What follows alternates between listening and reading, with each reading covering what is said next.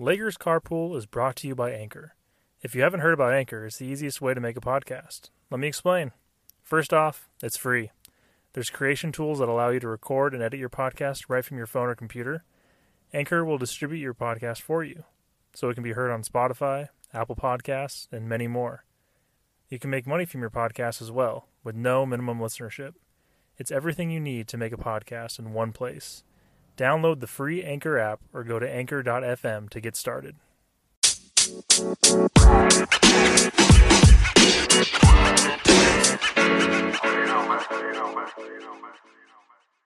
Welcome to Lakers Carpool. My name is James Brooks. I'm your host. The Lakers got a huge win last night, dominating the Houston Rockets 119 to 96 to close out the series in 5 games and advance to the Western Conference Finals. Let's get into it. All right, the Lakers got the huge win 119 to 96 over the Rockets to advance to the Western Conference Finals for the first time in 10 years. Uh, last time the Lakers made the Western Conference Finals, they won the championship in 2010 over the Celtics.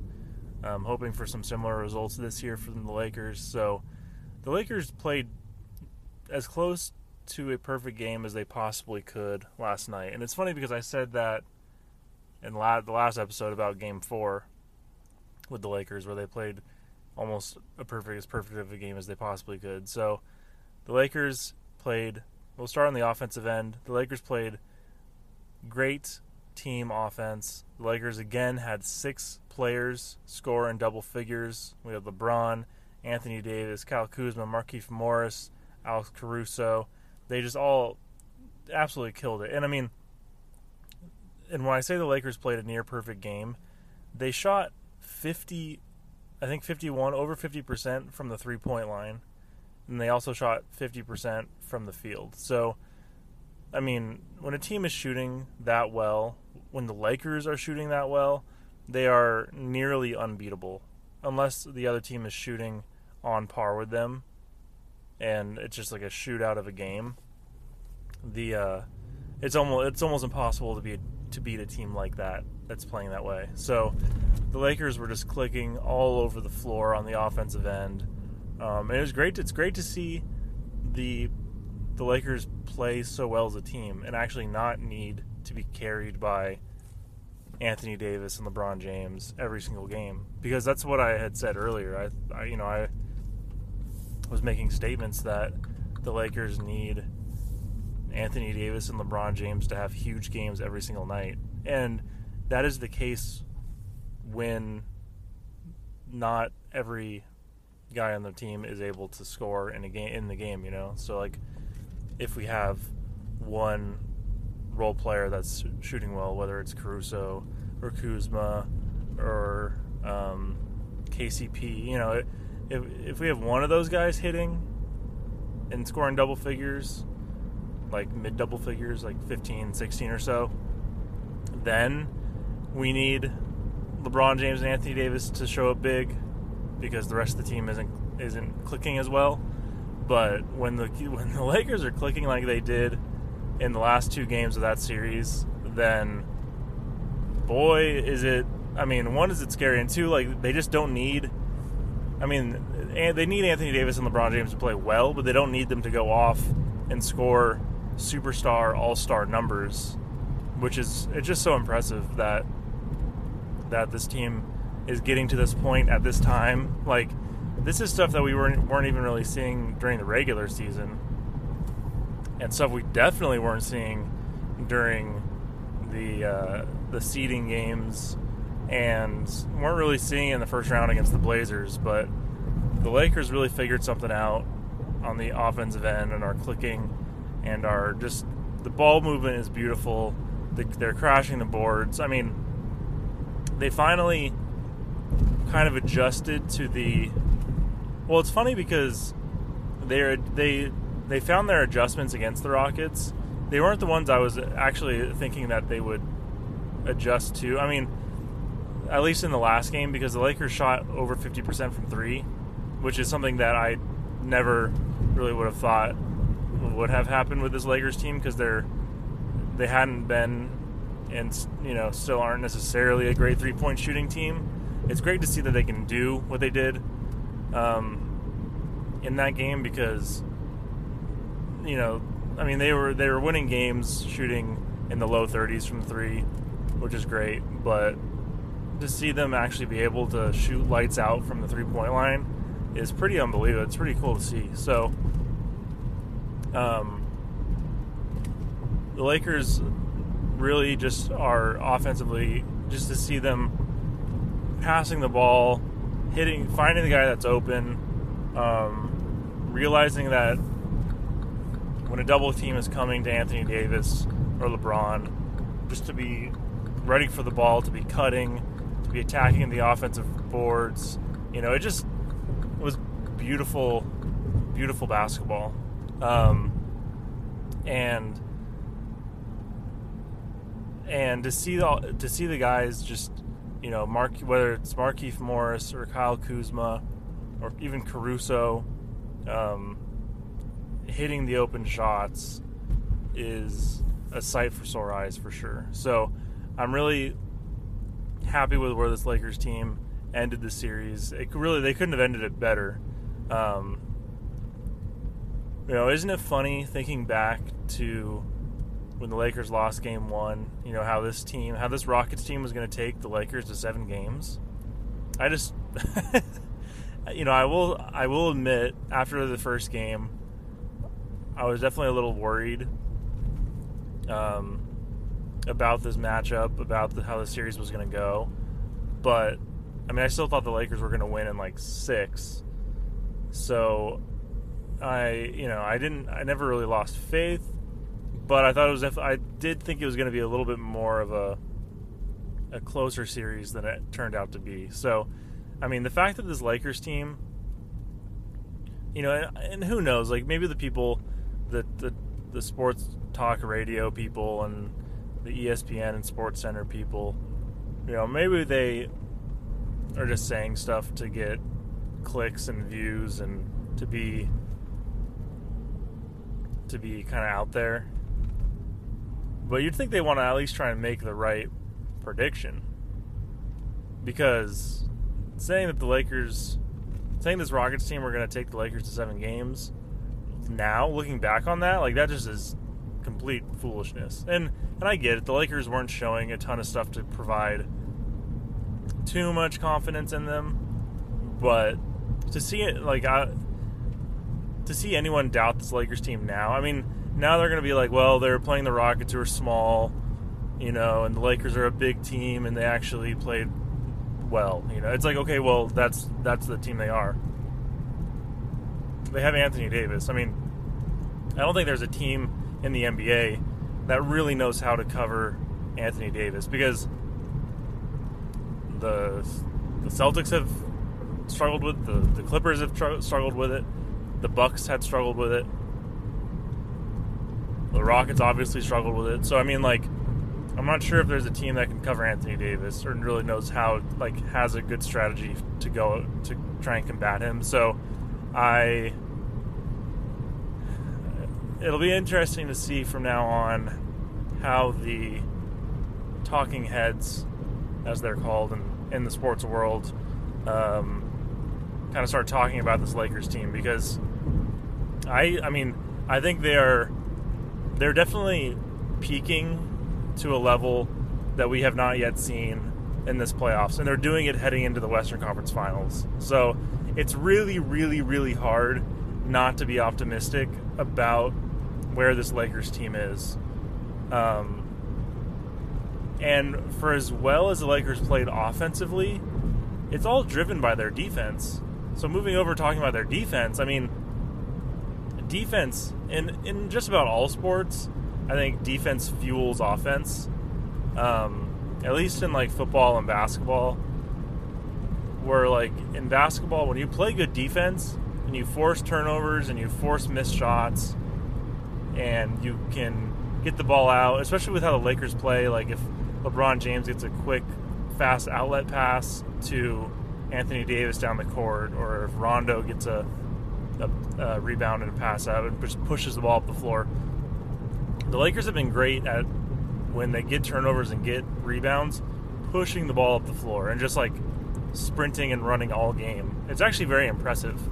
They're they run a ton, and when they're playing good defense, they're getting, like I said, turnovers and forcing missed shots from the other team, and they're getting the ball off these rebounds or off these turnovers and pushing the ball and getting up the court and trying to get a mismatch or trying to get um, more of their guys up the floor before the other teams and things like that. So like the Lakers' great defense is fueling this this great offense that we've been seeing. So it's not like the Lakers' offense is just magically clicking and getting better necessarily. I think a lot of it really stems from the great defense. And and I will say, I think that Lakers fans and sports people in general talking about the Lakers were worried about the guard play. And I mean, I know I definitely was with the Lakers not having Avery Bradley. And I think that Rondo has actually filled that role very, very nicely. Because I mean, the Rockets are the Rocket this Rocket that Rockets team with with Westbrook and and Harden and Eric Gordon. They, I mean, in the Western Conference, that's probably the best guard play that that we would see. I mean, between between seeing Damian Lillard, C.J. McCollum in the first round, and then Harden, Westbrook, Eric Gordon in the second round, like that's that's some pretty stellar uh, guards in the Western Conference that we that we met up, you know, matched up with in the first two rounds, and the Lakers played them very very well between Alex Caruso and in the first round and in the second round, and then Rondo coming back in the second and in the second round matchup against the Rockets. Um, really filled that role very, very nicely. Um, so I'm really less worried about that in this situation. And I think that, I mean, I think playoff Rondo is definitely real. I think that he, kind of like LeBron, is playing, well, like everybody, but they're really playing for the playoffs in the regular season. You know, like, why expend all this energy if I don't need to in a random matchup in February against the Jazz or something. You know, it's like it, it makes sense. So like seeing Rondo during the regular season come out and be um, just seem like his he's just not there, not being not playing very well, things like that. It kind of makes sense when you think about it. And then Rondo, he's so he's so like strategic and not sneaky, but like he's um, he's just like a very smart player, and he's very good at um, seeing trends and and just like playing to the weakness of the other team. And that really, really comes out in a playoff matchup when you're playing the same team, well, in this case, every other day. And so he did a great job, and the Lakers as a, as a whole did a great job at taking their first round or their first game loss in the second round to the Rockets and making adjustments and not, not looking back. You know, so we didn't get a whole lot of play from Dwight Howard and JaVale McGee, um, just because the Rockets play so small that the Lakers actually tried to. Well, I mean, the Lakers, the Lakers did what every team that has beat the Rockets or has, you know, like this is what the Thunder did when they started beating, like coming back against the Rockets in the first round was they out small balled, quote unquote, um, the Rockets. You know, they just played the same game as the Rockets, but just ended up doing it actually better. And the Lakers did the same thing where they played Anthony Davis at the five, um, and and just out small balled and and the Lakers small ball obviously involves a seven foot freak athlete that can shoot from the three, dribble the ball, and do you know turn around fadeaways from 17 feet out. The Rockets don't have a guy like that, so I mean no one really does. But the, the Lakers small ball is still a mismatch for the Rockets small ball, and so the Lakers just kind of played the Rockets game as well as they could and beat them at beat them at their own game. So um, the Lakers' ability to adjust in the series has been phenomenal. Um, and Frank Vogel got a lot of hate for the first game and his rotations and playing Rondo so much. But Rondo really turned things around in this series and really showed and proved that he's not only worthy of being on the court, but he's if the Lakers end up winning the championship, he's going to be a, he's going to have to be and is going to be a big part of that championship win. So, talking like going back to the defense side of things, Rondo, I think is really, I mean, both the duo of like having Rondo and Caruso out on the floor, whether it's at the same time or, or whether one of them's out there and one's on the bench, um, but having both of those guys play the guard position for the Lakers, they they've really stepped up their defensive game immensely, and it's really filled a void that a lot of us Lakers fans were really worried about, especially going into a series against the Rockets.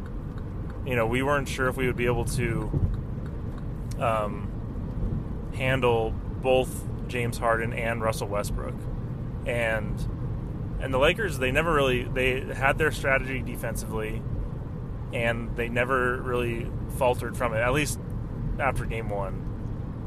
In Game One, they tried to play Harden one on one too much and both and then he and he just killed the Lakers and Westbrook and Eric Gordon both scored over 20 points in that game. So just like defensively the Lakers weren't there in game 1, but they adjusted. They started playing a similar defense that they, that they did against um, Damian Lillard, which is what I said, you know, I, that's something that I thought the Lakers should have should have done because Westbrook has the ability to be a good player, but at this point in his career, he's definitely past his prime. He's just too inconsistent for his own good, where he will go and have 20 points, 25 points in a game, but then turn around and have 13 points and shoot 3 for 14, miss 6 layups. You know, like he's just way way too inconsistent. And he doesn't fit in the Rockets system very well because the Rockets are very analytical in that they they basically don't let their their team shoot mid mid range jumpers. They either want layups, free throws, or three pointers, because statistically, those shots are the you know highest percentage type shots you can take in basketball, um, and that they have the, the highest value basically. So which like makes sense. I'm not faulting the Rockets for that necessarily, but that's just not Russell Westbrook's game. So to have that mentality, but then say Westbrook, you can only shoot threes and layups. Like the layups thing, he should be fine at because he's so athletic and quick. Like he should be able to get to the basket and make layups, but he misses so many of them. And then from he's not a good three point shooter. So like the Lakers did a great job at at doing what they did against the Blazers, where they they kind of keyed on Damian Lillard and forced the rest of the team to beat them. They did that with with Harden, where they they focused on Harden, would throw double teams at him, and really force Russell Westbrook. Like we would have, the Lakers would have rather had Russell Westbrook take a three or have the ball in his hands late in the shot clock than even like Robert Covington or PJ Tucker or Eric Gordon. So the Lakers really forced the ball into Russell Westbrook's hand as best they could defensively and forced Westbrook to beat the Lakers. And he just couldn't do it. You know, he had a couple games where he scored 20, 25 points. Um, but for the most part, he, again, just too inconsistent. He had a couple games where he scored 20, 25, a couple games where he had like 13. So, and game five was one of those games where you know, Harden actually played like he got his points. He didn't play a bad game. I think that the the Rock the Rockets team is one of those like do or die kind of situations where if it's clicking, it's scary, but if it's not, it's just they have no chance. And and in, in game five, James Harden he he had he had 30, I think like 31 points. Um, played a pretty good game, but his team didn't show up. You know, we've James Harden's gotten a lot of flack in the playoffs for for not showing up in big games in the playoffs and and last and in game 5 he I would say he showed up but the rest of his team didn't show up. Um, I I don't have it in front of me, but I think the Rockets they had a couple guys scoring double figures outside of James Harden, but I don't I I don't think that another guy scored over 15 points for the Rockets aside from James Harden. So they just didn't have it. They looked they looked defeated after game 4 when they got blown out by the by the Lakers. Um, and then came out in game 5 and it, James Harden was playing. He was scoring, but the rest of the Rockets team really just was not was not there. So, um, but the Lakers, I think a lot. I mean, again, you can when you're missing wide open shots, that's that's on you. That's on the offense. Um, but it was smart of the Lakers to take away the easier shots from the better players and force the worst players to be the ones taking the more open shots and and to see if they could, you know, make shots and beat them. So the Lakers did a good job at like kind of taking the risk where they were willing to and where they could where they could take the risk, um, and then shutting down the parts of the offense for the Rockets that that were truly a threat. Um, so I loved. I mean, I just love to see that the that the Lakers made the adjustment saw that it worked, stuck to it, and just buried the Rockets. Like in game four, the Lakers were they had led that game by almost 30 points. They let the Rockets back into it within five late in the fourth quarter, and then hit a three, sold the ball, hit a two, won by 10. So they ended up winning that game by 10, but they dominated that game. Aside from they got a little lackadaisical in um, the the last few minutes of the game. They got a little, little complacent, but they dominated that game. And then they came out in game five, and a game where a lot of teams, when you're up three-one in a series, might kind of take the game off a little bit, take their foot off the gas pedal. But I think the Lakers kind of saw in a little, like a small microcosm in game four, where they took the foot off the gas pedal let the Rockets back in the game, and they took advantage of it and almost made the Lakers pay for it. I think that kind of helped going into Game Five because, in the broader scheme of the series, Lakers up three one. You know they could have taken their foot off the gas pedal. The Rockets would have, you know, the Rockets need to win three straight games to to beat the Lakers, which seemed unlikely. But I think the Lakers kind of saw in Game Four that when they take the foot off the gas pedal, the Rockets will take advantage, or will they? They'll do their best to take advantage, and so. In the, in the terms of the whole series, the Lakers kept their foot on the gas pedal and just blew out the Rockets from pretty much from start to finish in Game Five. So, so that was unbelievable, awesome game. It's so good to see the Lakers just dominating games um, and dominating a series and taking a team that a lot of people said would push the Lakers to seven games and potentially even beat the Lakers in the series. Um, to see the Lakers take a team, that team, and just dispose of them in five games like they did is just pretty, uh, like I said, is unbelievable. So, um,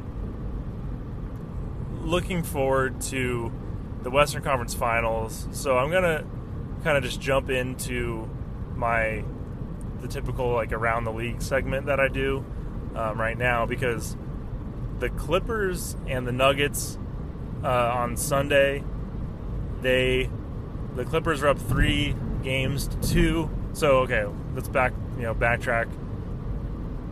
If you didn't listen to my last episode, Clippers were up three games to one. Um, the Nuggets they came back against the Clippers in Game Five and beat the Clippers and forced a Game Six. So they played Game Six on Sunday over the weekend, and the the Clippers had, I believe, they had a 19. The Clippers had a 19 point lead in the second half. Um, the Nuggets came back. Not, not only did they come back from down 19 in the second half, but they came back and beat the Clippers by, I think, 16 points or so and forced a game seven. So the Clippers and the Nuggets are going to be playing a game seven on Tuesday um, to determine who goes to the who will meet up with the Lakers in the Western Conference Finals.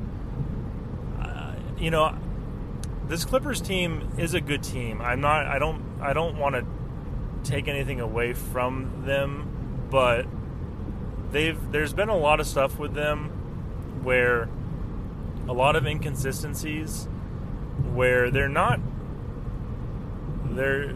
I mean, they have the ability to be a scary, scary team, but in the last few games, they have not been a scary team. They've had they've gone up to big leads, but they've given up the lead. They've played lackadaisically. They um, are letting teams kind of have their way with them in some way, where they're, you know, I mean, it's just like when you get up, when you get to a big lead and let it go, and not only let it go, but then lose the game. That's kind of like the stuff where, like with the Lakers against the Rockets in Game Four, stuff where they're they're getting up, they're playing really well, getting up big, and then getting complacent. And when you get complacent, it's really, really hard to adjust back to that dominating mentality for a lot of teams from a team standpoint. Like some guy, like I'm sure Kawhi could do it, and Paul George, and you know, like LeBron and AD. But even then, even like with LeBron and AD, you know, we saw in Game Four, they get complacent. The offense stops moving. Um, and then it forces LeBron and AD to to force up shots late in the shot clock that you know are not the best shots to be taking. And so when you get, complacent, it's really hard to when you get complacent and the team gets back in the game, it's hard to switch because they then take all the momentum and the rock or the Clippers are showing that they're really really struggling with within the games adjusting back and and retaking over the game once they let a team back in the game. So really, really interesting to see what happens in Game Seven. You know, I didn't think the Raw. I, de- I mean, no one really did, but I definitely didn't think the Nuggets Nuggets would take the Clippers to seven games. Um, so the, the Nuggets now have come back down three one against the Jazz, who they beat in seven games, and now they've come back down from three one against the Clippers to play them in seven games. So I have a hard time. I mean, I have a really hard time believing the Nuggets beat the Clippers in Game Seven. But that's the beauty of a Game Seven is anything can happen in a Game Seven. You know, Jamal Murray can go off for 60 points and carry the Nuggets to the Western Conference Finals. So you know, I as a Lakers fan, I would love to love to see that. I'd love to see the Nuggets beat the Clippers and have the Lakers face the Nuggets in the Western Conference Finals. Um, it's possible. That's all I'm going to say. I'm not going to. I don't. You know, who knows at this point. I would have said the Clippers would have beat the Nuggets in five games, which they definitely should have done. So, um,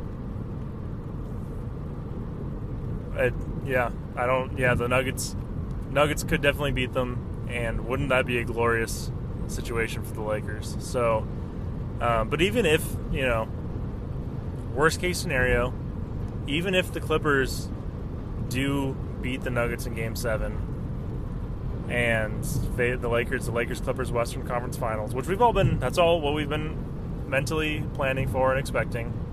If that does happen, I'm not quite as worried about this Clippers team as I was once before um, because the Lakers have struggled, had struggled against them in the regular season, but what we've seen the entire time, like in all the games against them, is they really don't have an answer for Anthony Davis, and they don't really know how to cover him.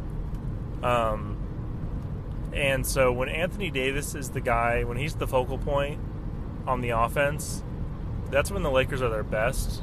You know, when they have LeBron and Anthony Davis and KCP and Rondo, and you know when they have those guys on the floor, and Anthony Davis is still the main focal point of the offense, and the, the team that they're playing against is having a hard time containing him.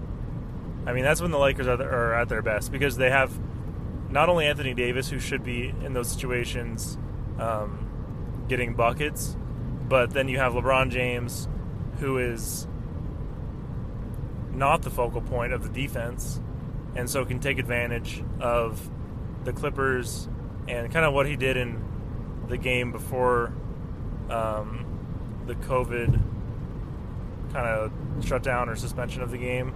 Um, in the fourth quarter, late in the game, LeBron was doing what he does so well in like headhunting a weaker defender on the other team, and so he was headhunting Lou Williams the entire time, and he had no answer. So like Anthony Davis, uh, you know, he'll have like Montrezl Harrell or someone on him trying to cover him, and then LeBron will have whoever Lou Williams is covering screen uh, for his for him, and then the Clippers will switch. So then Lou Williams is on LeBron now, and then LeBron can just take him to the basket, throw a lob up to Anthony Davis. You know, all of the above. It really the Lakers are strong against the Clippers in those situations. So, um, you know, Kawhi, the Lakers covering Kawhi and Paul George is scary. You know, because up to this point in the playoffs, the Lakers have only really played teams that have one one real true scary threat on their team. You know, the the Blazers have Damian Lillard, who is a definitely a scary threat, and they have CJ McCollum, who is a good player, but he's not the same level as like Paul George or someone. Um, and then same thing with the Rockets. James Harden is like the main like scary threat on the Rockets. And yeah, they have Russell Westbrook who can who can score points and can be scary, but like we saw, he's not a huge he was not a huge threat for the Rockets. Um, but with the Clippers, both Kawhi and Paul George, Paul George are legitimate threats on the offensive end for the Clippers. So that that that still does worry me. You know, who's going to shut them both down? You know, we can't do what we've been doing and key on one of them. You know, unless I mean, unless we want to just the the issue. You know, we can't just throw double teams at Kawhi and Paul, or Paul George because when they're playing at their best, you know, if we throw a double at Kawhi, um, and Paul George is open, then he's he more times than not is gonna is going to take advantage of that situation and and beat you for it. So, you know, unless they're throwing the double team and trying to leave like Lou Williams open and have him beat you, you know, I could see that potentially, but I'll be really interested to see how the Lakers play that game defensively. And you know, uh, at this point, from what we've seen in both the first two series for the Lakers, I wouldn't be surprised if the Lakers come out kind of flat in the first game of the Western Conference Finals because again, the Lakers dispo- they almost beat the Rockets too quickly at this point. You know, had the had the Clippers won on Sunday, I would it wouldn't be as bad of a problem but now the Clippers play their game seven on Tuesday. No matter who wins that game, it's going to be, I think, probably two days or so until the the next series starts. So we're probably looking at a Thursday, Friday game one for the Western Conference Finals, I think. So that that gives the Lakers five or six days of rest, which is good in the in that they're getting rest. But I think the Lakers kind of struggle with that with that much rest because they get into a momentum. They get they're really clicking.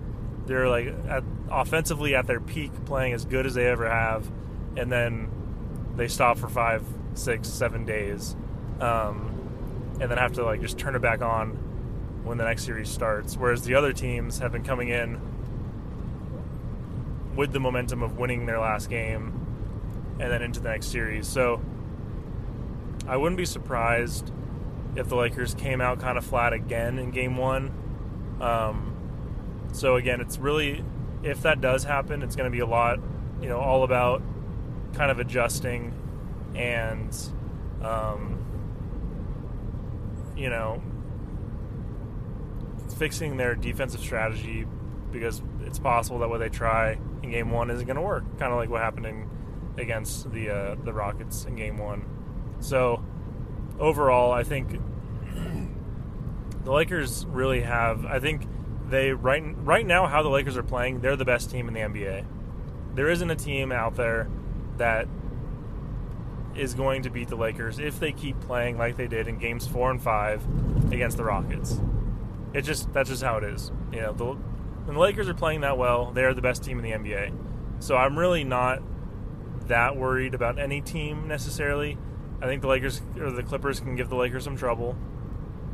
Um, I think the Nuggets could give the Lakers some trouble if they make it. Definitely less uh, less worried about that one than than the Clipper if the Clippers make it. But either team can definitely give the Lakers some trouble if they're playing their best basketball. But if the Lakers are playing their best basketball, the basketball we've been seeing the last two games from the Lakers, then they're it just they're the best team in the Western Conference and probably in the whole NBA. Um, so I'm really not too not not too worried about either team, but definitely excited to see what happens in Game Seven on Tuesday night against the Clippers and the Nuggets. Definitely will be a fun one. Um, and then just some like housekeeping stuff. I'm wrapping up the show, but just wanted to mention um, on my on if you go on if you look on Spotify or if you go onto my anchor page, um, and probably also Apple Podcasts, um, in the description there's a support section for the podcast. So definitely don't have to, but if you enjoy the podcast and you want to, you know, donate a couple bucks to the podcast, it's definitely greatly it would definitely be greatly appreciated. Um, I really do this podcast for fun, um, and I have ads in it and stuff. So, you know, if people listen, then the more the merrier. But I really do this podcast for fun. But if you do like the podcast and want to, um, you know, donate something to it, there is a link in the description. It's like uh, anchor.fm slash like Lakers carpool slash support or something like that. Um, I will tweet out the link after this show go after this show goes up. But I mean, anything that you donate to the podcast is just going to go straight back into the podcast. You know, whether that be getting nicer microphone or better equipment, or you know, who knows? Like maybe this podcast gets big and people donate money, um, or the ad money gets bigger and it helps me buy a Tesla, which is way quieter than the Mini Cooper that I drive, and so the sound won't be so bad. You know, um, that would be awesome. So, anyways, if you feel so inclined, you can support the podcast through the link in the description that you can find on Spotify and Anchor and Apple Podcasts. Thank you so much for listening to this episode of Lakers Carpool. If you enjoyed the episode, please rate and review on Apple Podcasts and share it on social media with your friends. You can find the podcast on Anchor, Spotify, Apple Podcasts, or most places where you listen to podcasts. Again, thank you so much for listening, and go Lakers.